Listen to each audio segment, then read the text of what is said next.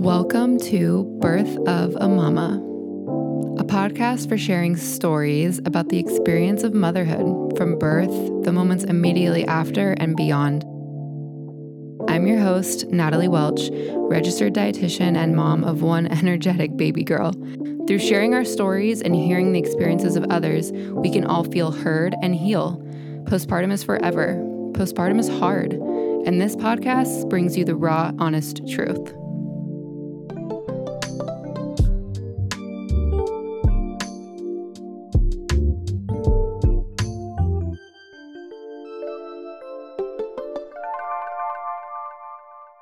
Today, I had Nicole DeMasi Malcher on the podcast. She shared about the birth of her daughter Ava, who is now almost 14 months old, and talks openly about the realities of becoming a mom from things like vaginal care and early postpartum and breastfeeding to family support and postpartum depression and anxiety. Overall, this was a really enjoyable conversation, and I loved connecting with Nicole. I hope you feel the same after listening. Hi, welcome to Birth of a Mama. Hey, thanks for having me. Of course. Uh, will you start off by telling the listeners a little bit about yourself and your family? Yes. So, um, my name's Nicole DeMasi Malcher. I'm a registered dietitian and a certified diabetes educator. And I live in San Diego with my husband and my almost 14 month old daughter. Um, originally from Rhode Island, though. So, not not really a West Coaster, but um, I've been here for a while now. And um, I have a private practice in in San Diego where I um, help people with ADHD improve their relationship with food and body image. Love that. So important. Love the work you're doing. Um, so, if you had to describe the transition into motherhood in three words, which would you choose? This is honestly such a hard question because I'm like, wait, three words. How can you possibly sum it up? Um, but I was thinking, and I feel like the first word that came to mind was empowering, just because it, it makes you feel like, I cannot believe I just did that. Like, I can't believe I gave birth. I can't believe I, like, built this tiny human inside of my body and now all of a sudden I'm a mom. It's like life changing, which I guess could be another word, but empowering is definitely one. Um, rewarding is another one. I just feel like it's it's so nice to be able to give everything that you can to somebody and they just love you back unconditionally. I think it's amazing. And then the last one is exhausting. it's like a thousand percent exhausting with the sleep deprivation and um, just everything that goes into it. So, yeah, it's not all positive, right? It's definitely been it's been a long a long journey for me as which I'm sure we'll get into. yes, definitely. Love those words. I feel like there's a nice balance there between positive and maybe a little bit more like I hate saying negative because it's just like it's just real, you know? Like we're just we're just being real, keeping it real. It is exhausting. And I love empowering because you're right. I remember just thinking like, holy shit, that just happened after birth, you know, and just being like, okay, now what do we do? This is crazy. Like it actually happened. Now we have a baby. mm-hmm.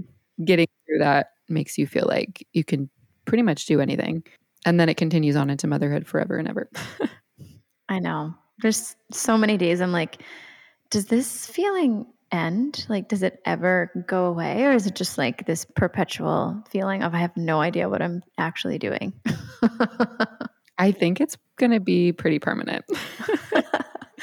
Great. You know, because like we're always going to be learning because they're always changing. You know, there's never just when you feel like you have a routine down or something, they have a new milestone that they hit or something changes in the schedule. Mm-hmm. So, how did you prepare for postpartum? This was an it's an interesting question because I feel like there's really not a lot of postpartum preparation. It's all like how to give birth. And I had heard that luckily, so I made sure that I knew a little bit about it. And I think as di- as a dietitian, I had worked, you know, in both the labor and delivery and postpartum units. And I feel like I learned a lot about what to expect in terms of like feeding and nutrition. And then I also worked for WIC um, for like three years. So I knew a lot about what to expect for the woman and how to feed and all that. But no one ever can prepare you for what it's like because it's just so different for everyone. And I took some classes at my local hospital, just like your general postpartum class, like not really much information, just kind of basic stuff. Um, and I honestly did a lot of my own research from like Googling. I used the Flo app, which is what I used to actually track my period and everything. And, and I got a lot of great info from there. And um, Instagram, honestly, has been like a huge source of education for me. I know it's not always like the best place to go, but if you're following the right accounts, you can definitely get a lot of good info there. And then just doing lots of, you know, research and reading, and then just talking to my sister and my friends who have already had kids. Yeah, I honestly think that last one is so big because they are people that you know that you trust that have been through it or are going through it. And then they can kind of tell you their, you know, real life experiences. Cause like you said, it's really hard to know or to prepare until you've gone through it, you know? And it's like, well, how do you prepare for something you've never done or been through? Mm-hmm. And just the general lack, like you said as well, of classes, education, resources. It's not as well known or talked about as preparing for the birth part.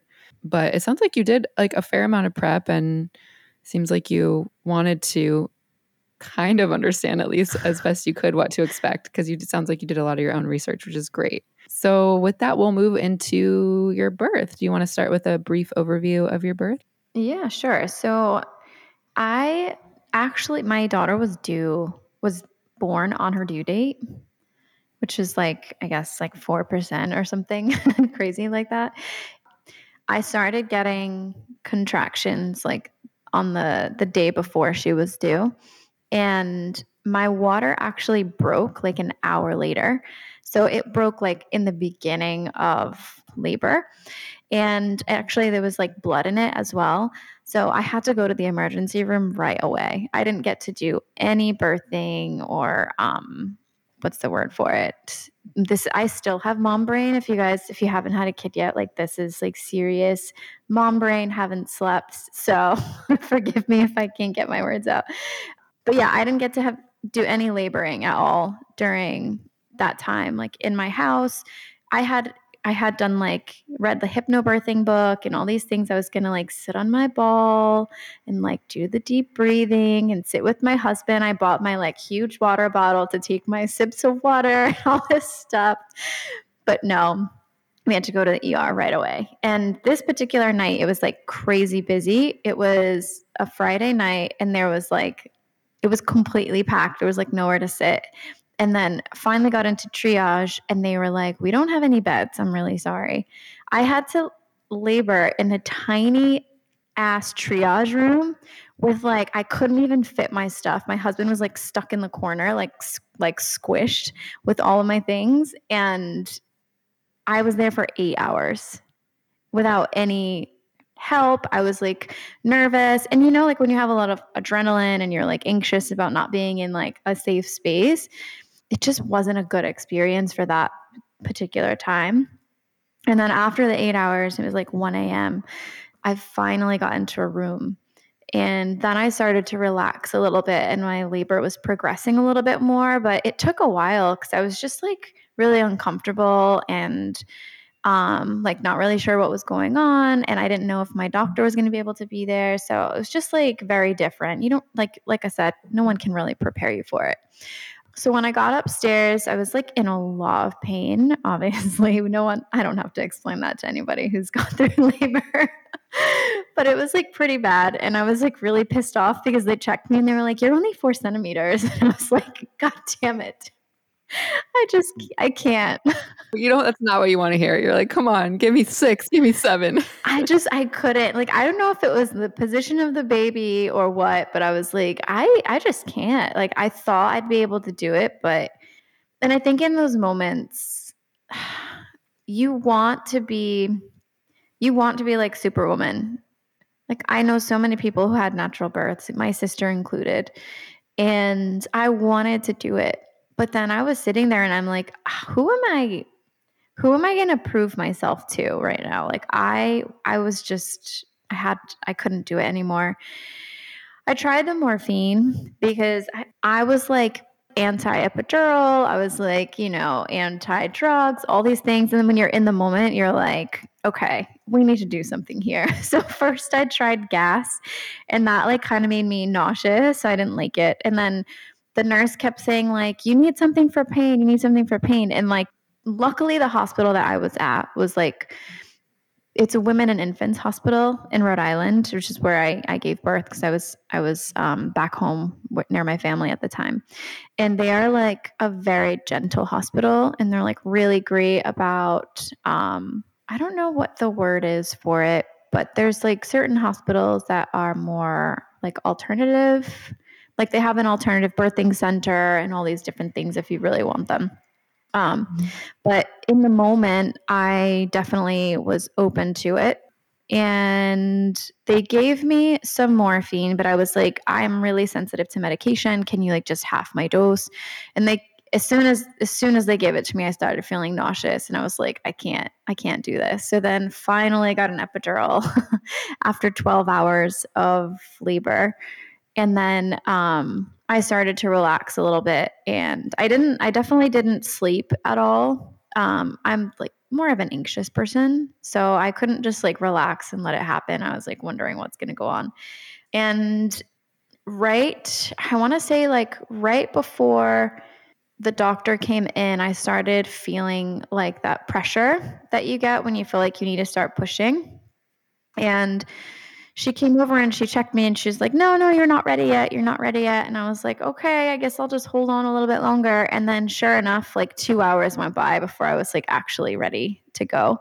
Um, but then she she came in and she's like, Okay, you're ready. So I started pushing and then I pushed for two and a half hours because I couldn't feel anything with the epidural. Um, and also it had been what like 16 hours since I was allowed to eat anything at that point. Like, I don't know how they expect people to give birth when you have zero energy in your body. I was eating like jello and like liquids, and I understand like the reasoning behind it. Like, if you go into emergency surgery, then this might happen. But I mean, from all the research I've done and from what I've seen and heard from other people, and I know you probably know, the likelihood of that happening is so low and people birth much easier when they actually have a little bit of energy from food. And i think in other countries they actually allow women to eat and are encouraged to eat actually during that birthing process as well. But in the us hospitals definitely not. So anyway i pushed for two and a half hours. It was a good time. And like i think towards the end they were like okay your your daughter's heart rate is kind of dropping a little bit. Like we need to move this along so they, they brought out the mirror. And at first i was like i don't want to look i don't want to look. I was like i just i'm scared like i don't want to see anything. But then finally i looked and i could see her head. So i was like oh my god she's here like i want to see her. You could see her hair and everything. And then i like push as like hard as I possibly could, as you do. And she came out, and I was like, oh my God, this is going to be like an incredible experience. And she came out and she was blue. And I was horrified. I looked at my husband and I was like, what?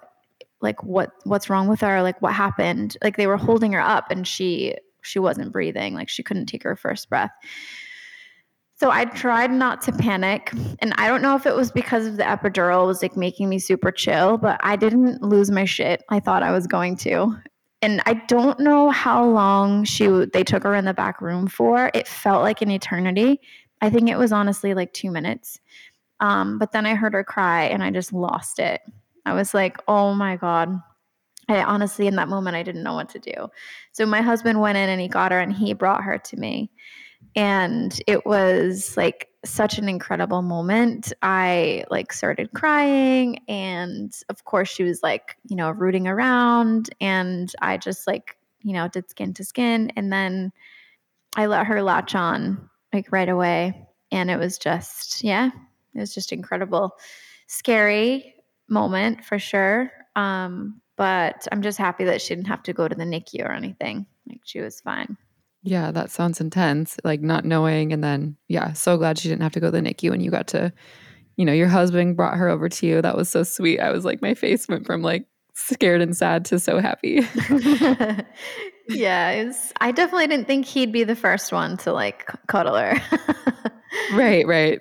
It's always it's not what you would expect, man. I'm telling you, like everything you think it is going to go, how you think it's going to go, it birth has its own its own plans that's for sure. Um, mm-hmm. so okay so now you've got her. How long did you have to stay in the hospital? She didn't have to go to the nicu so hopefully you didn't have to stay too long. How were you like how were you? How was the placenta all that kind of stuff? So the placenta was fine but i actually developed um preeclampsia like during labor like oh, towards the end. Okay. like my blood pressure went up to like 180 but they didn't have to give me any medication for it, luckily. Um, but then I, I, was having like intense headaches and stuff like afterwards. And I don't know if it was just, you know, hormone shift and all that, or if it was due to the high blood pressure. But they had to keep coming in and checking on me to make sure that my blood pressure was all right. Luckily, it was fine. And I only stayed in the hospital for two days. I had like a first degree tear.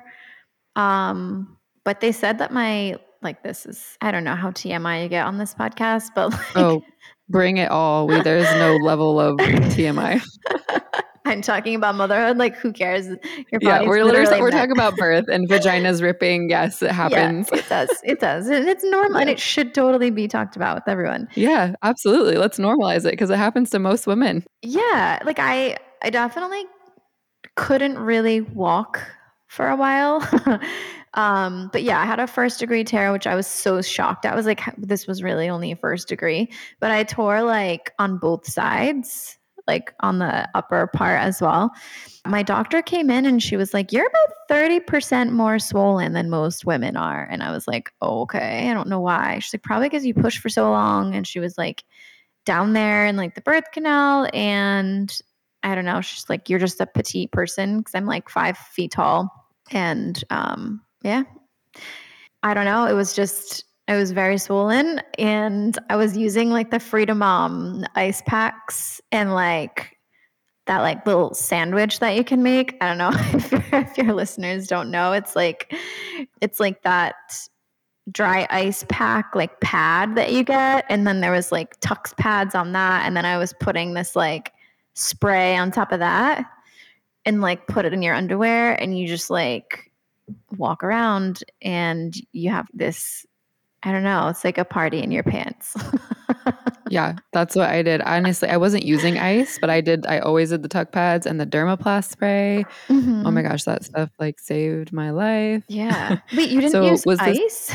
This, Sorry. I didn't. I don't know what I don't know what I was thinking. Obviously, I wasn't thinking like I don't know. I didn't I I feel like I tried it at one point Mm-hmm. They gave me ice and I tried to put it like actually in my depends or this was when I was like still in the hospital like right after and it was mm-hmm. too it was like too intense. It was like too cold. Mm-hmm. So I mm. took it out of my underwear diaper thing and I just put it on the outside and just let the cold kind of like seep in that way and that seemed to be a little bit more manageable. And then once I got mm-hmm. home and it was similar to you, I was out in like 2 days from the hospital. I mm-hmm. didn't use any ice and wow. looking back I'm like maybe I should have been cuz I felt like my healing took a long time. And obviously, ice is going to help with swelling and, you know, the healing process when you're all torn up and swollen down there. Mm-hmm. But um, so this was all when you were still in the hospital, right? Like you were in your postpartum room? Yeah. Yeah. I was yeah, in yeah. postpartum room. And then when I got home too, I used them for like, I don't know, like at least a few weeks afterwards. Yeah. On repeat. No, it's, I would advise it. I would recommend. I feel like I should have. I will do it next time if there is a next time. yeah, it was it was really helpful and um like the ones that they give you in the hospital are great. I highly recommend like most of the time I have to get rid of the stuff that's in your room. Like my my nurses were like just take these home with you. Just take them all home. They like kept putting them in my bag cuz like they're not going to use them for the next people anyway if it's already open. They just throw them out. So you might as well take them all home with you but yeah, the Tucks pads, the ice pack, and the the spray was like amazing combination. Um, highly recommend that. And then also like the depends are great. And they the ones at the hospital were awesome. Like they're like really stretchy. Yeah, yeah, I've heard so I feel like the ones I had were just like a netting like a netting underwear thing like over mm-hmm. basically this giant pad, like giant giant pad. Um, yeah. so they weren't like the best. I actually preferred the Depends like the Depends brand from the store. Like I was getting them off of Amazon, I think. But but yeah, they are actually so comfortable. like wearing an adult diaper is great. Never thought I'd say that, but I actually really enjoyed them. Like I felt like they held everything in place and they were comfy and I felt like I wasn't going to leak or, you know, cuz you're bleeding for a while and mm-hmm. you just got so much going on down there. They were so comfortable, like you said. Um, and I loved the point you brought up about take everything from your room from the hospital if you do have a hospital birth because yeah, all that stuff that's in there is already like charged to your room or whatever. So it's yours. Like take it all. Take all the diapers, all the supplies. If your nurses don't tell you to do it, you can do it. Just put them in your bag and take them home. mm-hmm. 100%. yeah. So how did the first 2 weeks go? Uh, like after you got home, how were those first 14 or so days with your baby and your husband? they were intense, as you'd imagine. Um, it was really tough because Ava, my daughter, was born with a tongue tie. And even like as soon as I latched her on, like the first 24 hours, like my nipples were already like bleeding. It was so painful. And so I had to start pumping when I was in the hospital just to make sure that I was getting stimulation properly.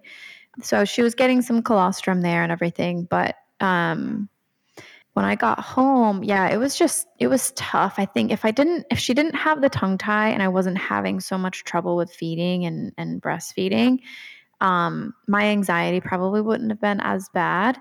It's just so scary to feel like you can't feed this little tiny human.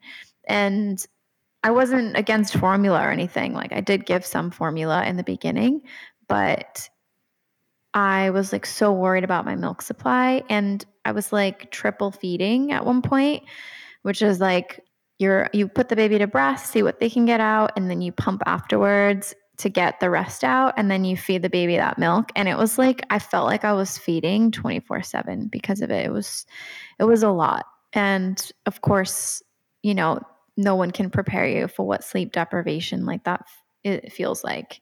It's just on a different a whole other level. Um but yeah she's she's never been a good sleeper. Like even now um she doesn't sleep great at all. So it was tough. Just like with feeding myself and stuff i feel like i was pretty good. Like i had family around who was like bringing us meals and stuff but honestly if they're listening i hope they're not. But like i thought we were going to have way more support than we did from our family, but we actually we didn't. Like the first week or so, but like I needed way more support. Like I probably could have done the freezer meals and things that everyone talk about, but um, I like just let myself get takeout and um, just pretty much eat whatever I wanted because it's like really hard. You really don't have time to cook for yourself. And also with breastfeeding, like I was hungry 24 7, like in the middle of the night just eating constantly and drinking water constantly. Um, but yeah, I feel like the sleeping part was and the feeding part was pretty hard. So I struggled a lot with postpartum depression, like beyond the two weeks. Like at first, they tell you in the beginning, like, how is, I guess, like, they talk about the baby blues and how that's like pretty normal and they just say like it's going to be hard it's going to be this like expect you know expect to not sleep. You don't really have anything to compare it to when you're a new mom. So i felt like the level of anxiety and ocd that i was having looking back now was definitely not normal. I wish that i had gotten help a lot sooner with it for sure. Like it wasn't normal to be that anxious and erratic, I guess, like I was. Um, my husband's like super, super supportive and just helping me with everything, which was so great. And I honestly don't know how people do it alone. I really don't. A hundred percent. I'm after going through this whole experience as a mom with a husband who is supportive. My heart goes out to single moms and parents, single dads, like anyone on their own, really. Like I don't honestly don't know if I could do it. I don't know how. I mean, you guess you make it work, but damn. I like the point that you brought up about your family, how you had support lined up for food and it still didn't feel like enough. The mm-hmm. amount of support that is needed to feel like you can function and feed yourself and feed your baby and get some level of sleep is it's really huge. The amount mm-hmm. of resources and people that you need to have lined up and willing and able. Um, most people don't have it lined up because either they don't know that it's something that they need or they don't have those people or you know you can hire it out but that's very costly. You know postpartum doulas will come and help with a lot of this stuff but it's it's a lot. Depending on where you are when we were in los angeles it was like $40 an hour sometimes 45 if you have one day someone come for only you know four or five hours that's a couple hundred dollars you know that's not affordable. So i know I'm really glad that you got help though for your you so you eventually noticed that it wasn't normal or how did you kind of know that you needed help with the p- postpartum depression and anxiety? Um the thing is like I've always struggled with anxiety. So I it didn't feel like anything out of my norm. I was like, "Oh, this is just classic Nicole being like anxious and worried about stuff." Um but it's like a whole other level when it's not just you, like you're affecting your child at that point. I think the hardest part about this, like the symptoms that everyone says to watch for, is that they're going to be experienced differently in everyone. Like they say, it's a red flag if you're no longer able to like connect with your baby or you don't want anything to do with your baby, right? Like that's sort of like the extreme like dissociation, I guess, potentially, but I didn't feel that. Like I didn't actually was the opposite and I didn't want anybody to else to really like hold my baby and I was just like obsessed with constantly feeding her and I was so ex- like so I don't know, just anxious that there was like something wrong was going to happen. I would like make sure that she, you know, check her to make sure she was breathing constantly. And like I know these some of these things are like what a new moms do, but it was like an extreme that I didn't realize. Um I guess I didn't realize that I probably should have gotten help until like maybe 3 months in I wanted it, but at the same time, I couldn't find the time. I was like, I can't, I can't leave right now because I have to feed or I need to pump or, you know, it was like, it was always just this like obsession with what I needed to do for my daughter rather than getting myself help. And I guess in hindsight, I would have probably done like this like day hospital they had back in Rhode Island there's like a treatment center. There's only like a few of them around the whole country where they do a postpartum day hospital for women. And it's like one of the best in the country. It's run by like Brown University, like physicians and stuff. And it's it's a really great program. But I didn't know what to expect and I was like afraid to leave home and I didn't realize that I could like take her with me. So I didn't have enough information about what the program was actually like to actually do it. Um, but luckily, I've just started doing more therapy and stuff, and it's been really helpful. And I think just kind of like if I have an, another child, which we plan to, just knowing that I can relax about a lot of things. And even if my next kid does have a tongue tie and these issues, like I'll know what to expect. So it won't be as bad. But um, yeah, it was it was a lot. yeah, that sounds that sounds like a lot. It sounds I also feel myself or hear myself in a lot of your stories. I feel like we have very similar postpartum stories in a lot of ways. But yeah, it's really important to know the signs. So I'm really glad that you shared some of those things that you're experiencing so that our listeners can maybe, you know, learn from that and notice that if they see it in themselves. Because especially as a new mom, like you said, you don't really know what to expect. You don't know what's normal. You're feeling maybe more on edge or anxious than you are as a second time mom because you've already done this once before. But that's absolutely not to say that you can't have PPD or PPA as a second time, third time, fourth time mom. You absolutely can. And sometimes you experience it for the first time as a second or third time mom. Mm-hmm. However, I think that added level of stress of not, you know, doing it for the first time, not having ever done this before as a first time mom for certain people, especially those already anxious people like you and I am also an anxious person that can be maybe something that triggers it that and the lack of support the sleep deprivation there's so many things you know inadequate nutrition. So um yeah definitely things you can do to try to like mitigate risk of developing it but sometimes it's not really preventable you know? But there absolutely is help. So like you said i think there's a lack of resources or for certain like if you know of a program a lack of resources of those specific programs but also just in general of like you know what to do. I mean google's great. You can just type in you know postpartum depression or postpartum anxiety help. And i think they do in the hospital at least at my hospital. I think they gave me some information on that kind of thing but it's like you know did you have the time to actually read through it? Right. Yeah. And i think it's much harder to I don't know. I think it's it's harder to like relate to like the bullet points that they give you. It's like you're it's like literally a bullet point of a symptom. But it's like what does that actually feel like to you? I don't know. I guess it's hard to explain like because I already was anxious before, it was harder to pick up that there was a problem.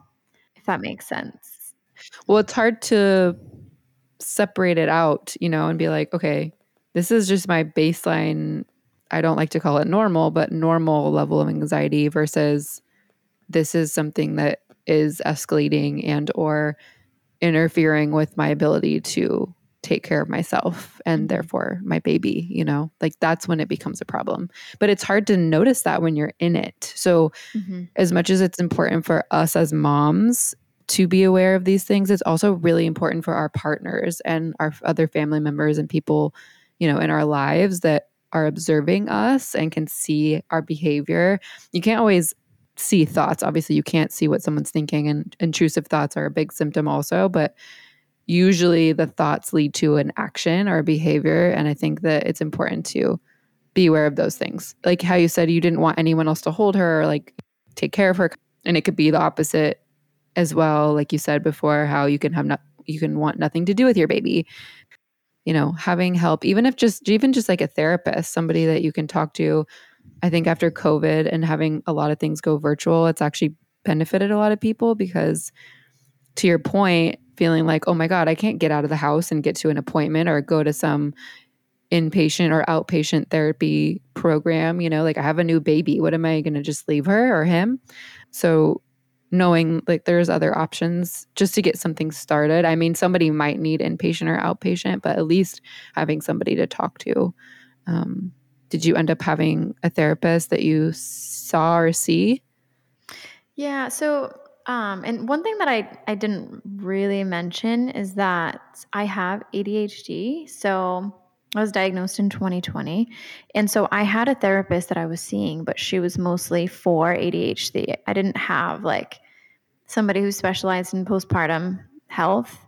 So it was like I would have had to start over again and find someone new. And I think the process of like finding a new therapist sometimes can be daunting, even though I don't want this to like discourage anyone who's listening. But I just couldn't find it in me to like go through that process. And I think if anyone who's listening has ADHD, they know like it's just it takes a lot of executive functioning to actually find a therapist, make sure they have your insurance, like you know, make sure they know about ADHD and they can also help you with postpartum. Um, it's just a lot. And with like, I guess I should kind of explain what ADHD is really quick, but it's basically like attention deficit disorder. And you have a lack of executive functioning, which is like you have trouble with planning and prioritizing and scheduling and um, emotional dysregulation and all these other things that make it so hard to function on a day to day basis. It's it's it really affects everything that you do, and so a lot of people who have ADHD are going to be at higher risk for postpartum anxiety and depression because of that. There's like, I forget what the statistic is, but we're definitely at higher risk. And, and most of us do get it after we have kids, especially if you don't have a lot of support around you. And especially if you don't think about like the systems and strategies that you need to have in place in order to make it work. So, like, remembering what side I fed, like I nursed my daughter on was so hard for me because we already have it's like we have a really hard time with working memory. So just like remembering sim- simple tasks like that. Um, and i know they say like you know you can put your hair elastic on one arm to kind of like remember which side it was on. I would do that, but then I'd be like, does this mean that I fed on this side or does this mean I'm supposed to start on the other side? like I would just get so confused and like stressed and then I would like feed my daughter on that side and to be like, oh shit, it was supposed to be the other side. And then I'm like, oh my God, now I have to pump it because I don't want to like make my supply go low. And then I would pump and then she'd be hungry again. And then I'd have to feed her and I'd be like, oh my God, this is way too much. I'm so surprised that I breastfed for as long as I did. Like I'm still breastfeeding now. And I think it's just like my stubbornness and perfectionism that was like, not that like breastfeeding is perfect, like, you know, fed is best. I'm totally a believer in that. But I was like very stubborn and like, no, this is what I want to do. And I'm going to do it and I'm going to make it work for as long as I can. It also didn't help that she completely hated formula. She would like spit it out and she had a lot of trouble with like um, acid reflux and um, I remember at one point I had to like cut out dairy and eggs and all this other stuff because she was like spitting up constantly and just not gaining and she was dropping percentiles. And all of that like just created this like storm that made me more and more anxious because I was just like and even as a dietitian you feel like inadequate because we're supposed to know everything about nutrition and how to feed our kids and do all these things but it's almost like when it's your kid it's just different. Like you just it's you just have all this anxiety around it. So it's like you have that emotion that gets involved and you. It's harder for you to see things for what they are and it just makes you more anxious. So I was like obsessive over it in an unhealthy way for sure. And the ADHD made it 10 times worse. And, you know, you can't take medication when you're breastfeeding and all the, you know, you can't really do much except for try to simplify things as much as possible. But it's just there's so much going on when you're triple feeding for a long time. It was it was really hard. I I hope to God that my next child doesn't have a tongue tie and I mean if they do we'll know what to do now from the beginning because my baby had to have a what was it? Like she went to the ENT to get snipped in the first 10 days and then they thought it was fine, but then she still had feeding issues. And it wasn't until three months in that we realized that she needed to actually have the laser procedure done because she had a posterior tongue tie. Um, and luckily, we had a great lactation consultant after like the fifth one that we went to. Um, who told me like hey it's probably not just a regular tongue tie it's a posterior tie and she get her snipped she also had a lip tie and cheek ties and we had to go to speech therapists and do all these stretches and it wasn't until like six months in that she actually started feeding in a normal way, really. It took a long time. And her percentiles went from like 36 down to the 20th, down to the 15th. And now she's in like the fifth percentile and she's just kind of stayed there. And so I constantly felt like I needed her to get, I needed to get her back up. I mean, luckily she's like her height is okay for her age, but her weight for height is like, yeah, fifth percentile or below even. I don't I don't want to like make everyone sound like it's this like terrible daunting thing, but it's just No, I mean these are all things that another mom could be experiencing or could experience. I feel like you're literally telling my story. We had such similar experiences. It's yeah, mm-hmm. the whole like my comment to your breastfeeding story is like breastfeeding is just it's amazing. And breast milk is so nutritious like the most wonderful liquid on earth. I'm not denying that at all. And i'm also a fed is best camp person because of my own struggles that i went through and having to use formula. But breastfeeding is such a mental stressor. And all the things that are under the surface that go along with that, like the tongue ties and the cracked and bleeding bruised nipples and the low milk supply potentially or oversupply, like all these things that can go on behind the scenes that you don't know about until you're going through it, how it's going to be for you. And then there are those moms out there who it like works perfectly for. And it's just this beautiful, easy process. Um, I don't know many of them, but I know they do exist.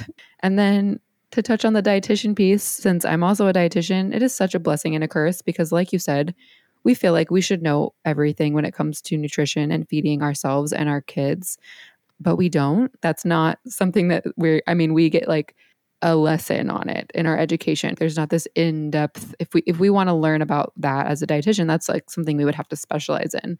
That's not just something that's taught in the normal curriculum of becoming a dietitian. And even if you want to get your master's degree like I did, I mean, we did like another refresher, but there was nothing in detail um, about pregnancy, postpartum, pediatric, nothing.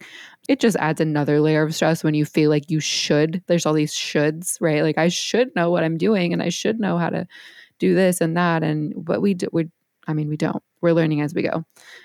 So how did it go from like six months until you're almost you're almost 14 months postpartum now? So how was that last stretch of time up until now? It's definitely been easier. Um, I stopped pumping and to be honest, like I realized that I didn't even I finally saw a lactation consultant that told me about like the fact that volume is more important than like the fore milk hind milk thing because I was always so stressed that my baby wasn't getting enough of the hind milk because since I was pumping so much, I did have an oversupply at one point. And I also had high lipase milk, which was when your milk tastes like soap. So even though I was pumping, my baby wasn't actually drinking my milk.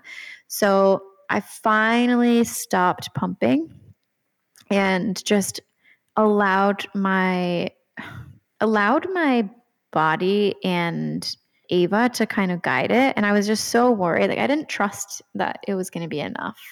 I didn't trust that like she would stimulate enough to actually produce milk. And I was just so scared of low supply and her losing weight. But I just so fed up. I was like, all right, like I'm just gonna do this. I'm gonna see how it goes. And it finally regulated.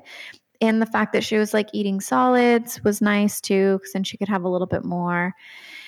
And we are still breastfeeding now at almost 14 months. And it's just I I like love it finally it's like amazing and it's just so nice to have that bond and to be able to just look forward to it and to have her look forward to it. The only thing I would say that's still really challenging is that she's still waking up like 3 times a night to feed because we haven't done sleep training or anything like that, but it's it's still exhausting and I would say I could easily fall back asleep because we're co-sleeping, but I just don't sometimes because I have anxiety. Like, I just always will. And so sometimes I don't fall back asleep when she gets up, but that's not her fault.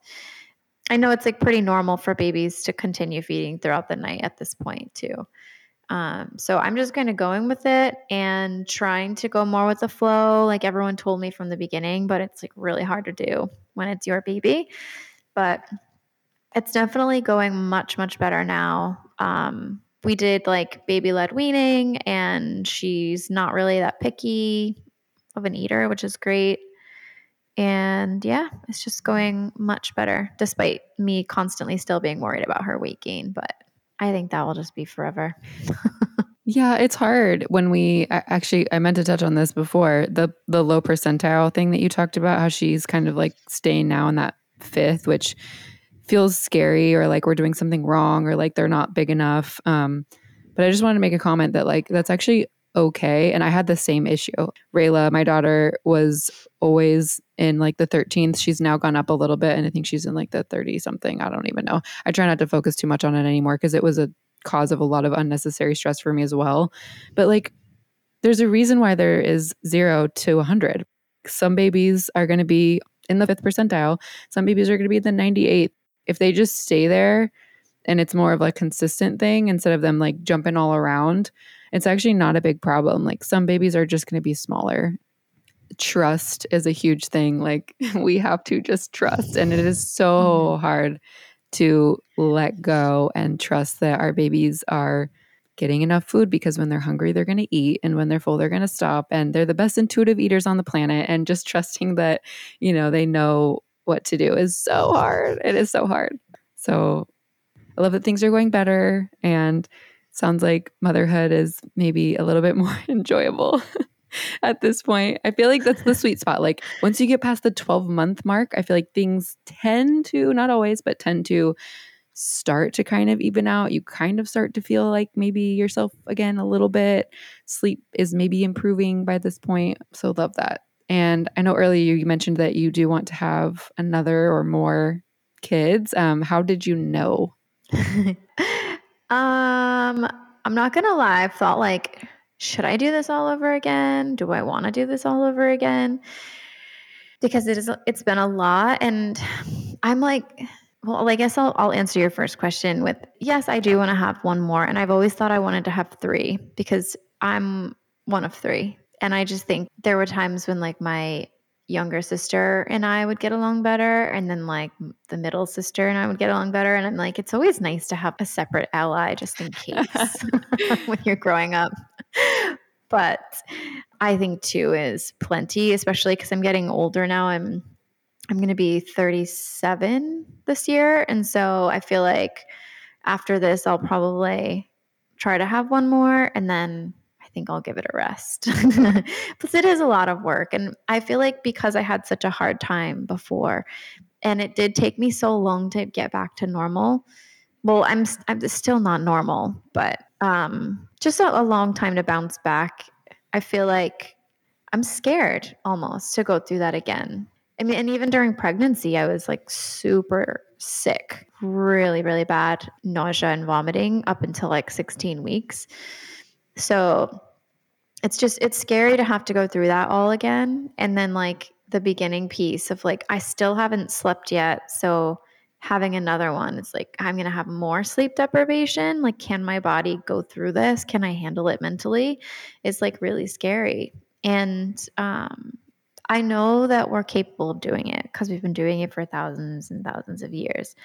But you do get to a point where you're like worried about just how it's going to affect your relationship and your relationship with yourself as well. Like we I feel like a totally different person.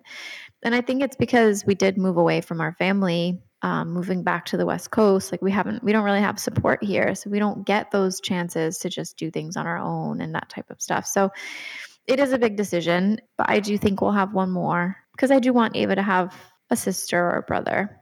Um, and I've just always wanted more kids, but I wish I started sooner. I know it's like, I always said like, no, I'm going to wait so as long as I possibly can because I want to like live my life and travel and do all these things. And now I'm like, oh my gosh, what if I felt 10 years younger? How would that feel? but you can't, I mean, there's no like perfect time. Right. So. And there's pros and cons to having kids younger and also waiting. Honestly, I wish I had waited a little bit longer. And then, like you, you're like, I wish I had started sooner. So, yeah, there's no perfect time. Exactly. So, is there anything that you plan to do differently next time?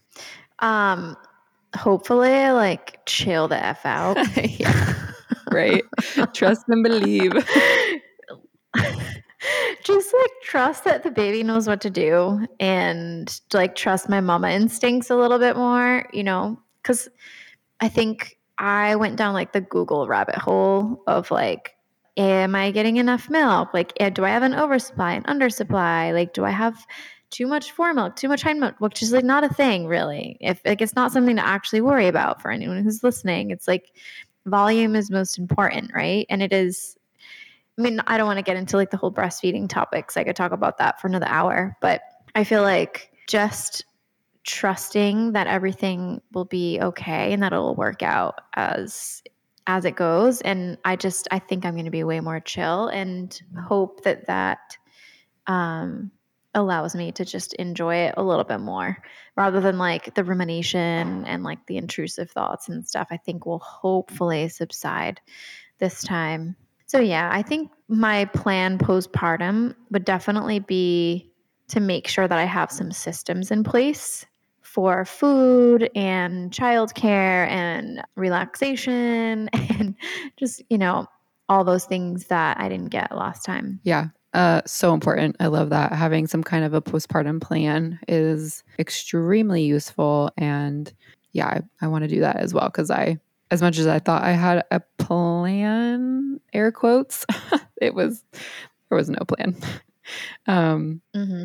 Yeah, I feel like the more you know, the less you know, right? Like there's almost this information overload that really makes things harder, like the hind milk, fore milk thing. Like there's there could be a million examples um, of things that we could know too much of in motherhood when really it's probably better to just chill the f out like you said right? Like chill the fuck out. Trust your trust your body trust your baby let yourself like focus on resting recovering. Like your body just went through a serious serious event. Basically it's the equivalent of running a marathon. Because that is actually the equivalent of what your body physically just went through when you have a baby. So I mean, your main your main objective should be like recovering from that extremely challenging event. But you see people like talking about bouncing back and they're like at the grocery store 3 days later shopping and I'm like, "What the f are you doing? Like you should be in bed with your baby resting. We should not be we should not be accepting that as normal or something that we should do. That should not be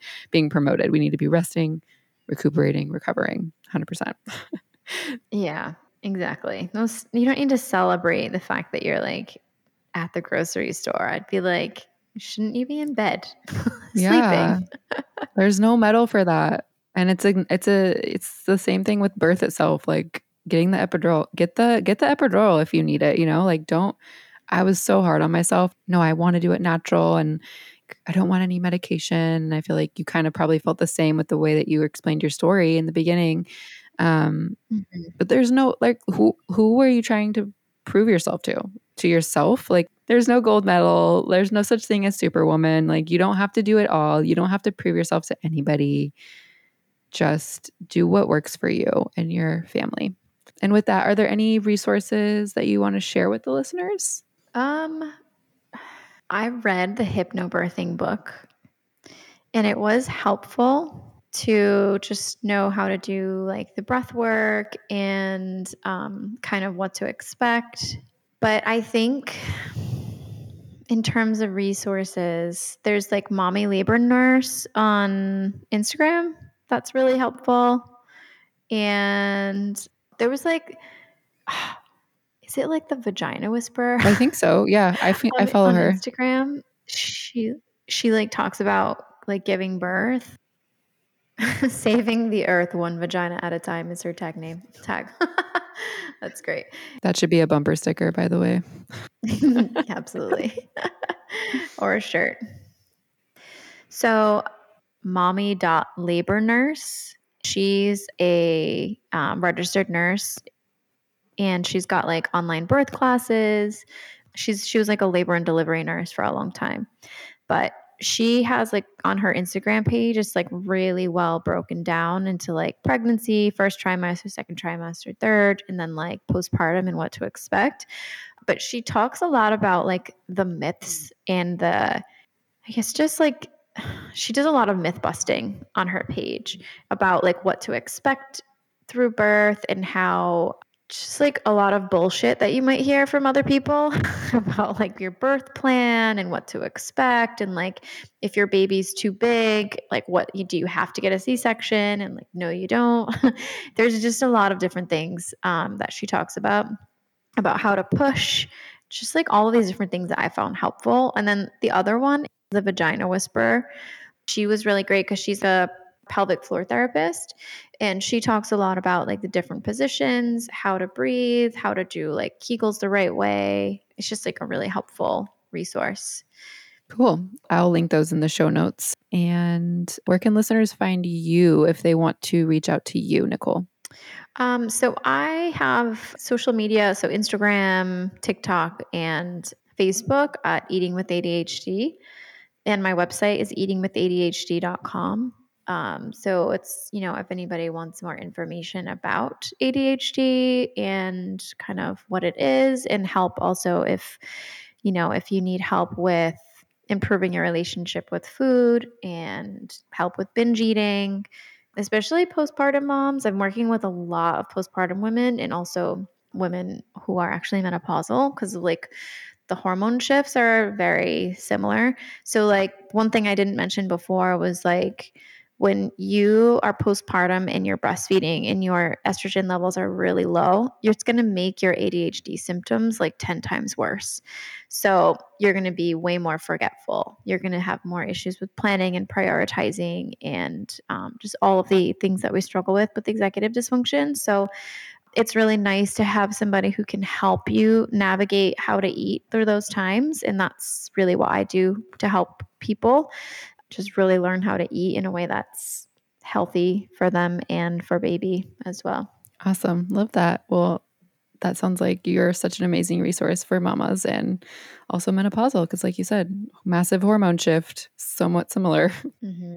All right well thank you so much nicole for coming on the podcast this was really nice to talk to you today thank you so much for having me natalie Thank you so, so much for listening. If you like what you hear, please take a moment to subscribe and leave a review. I appreciate each and every one of your reviews as they help this podcast get more attention, and that helps spread the truth about postpartum.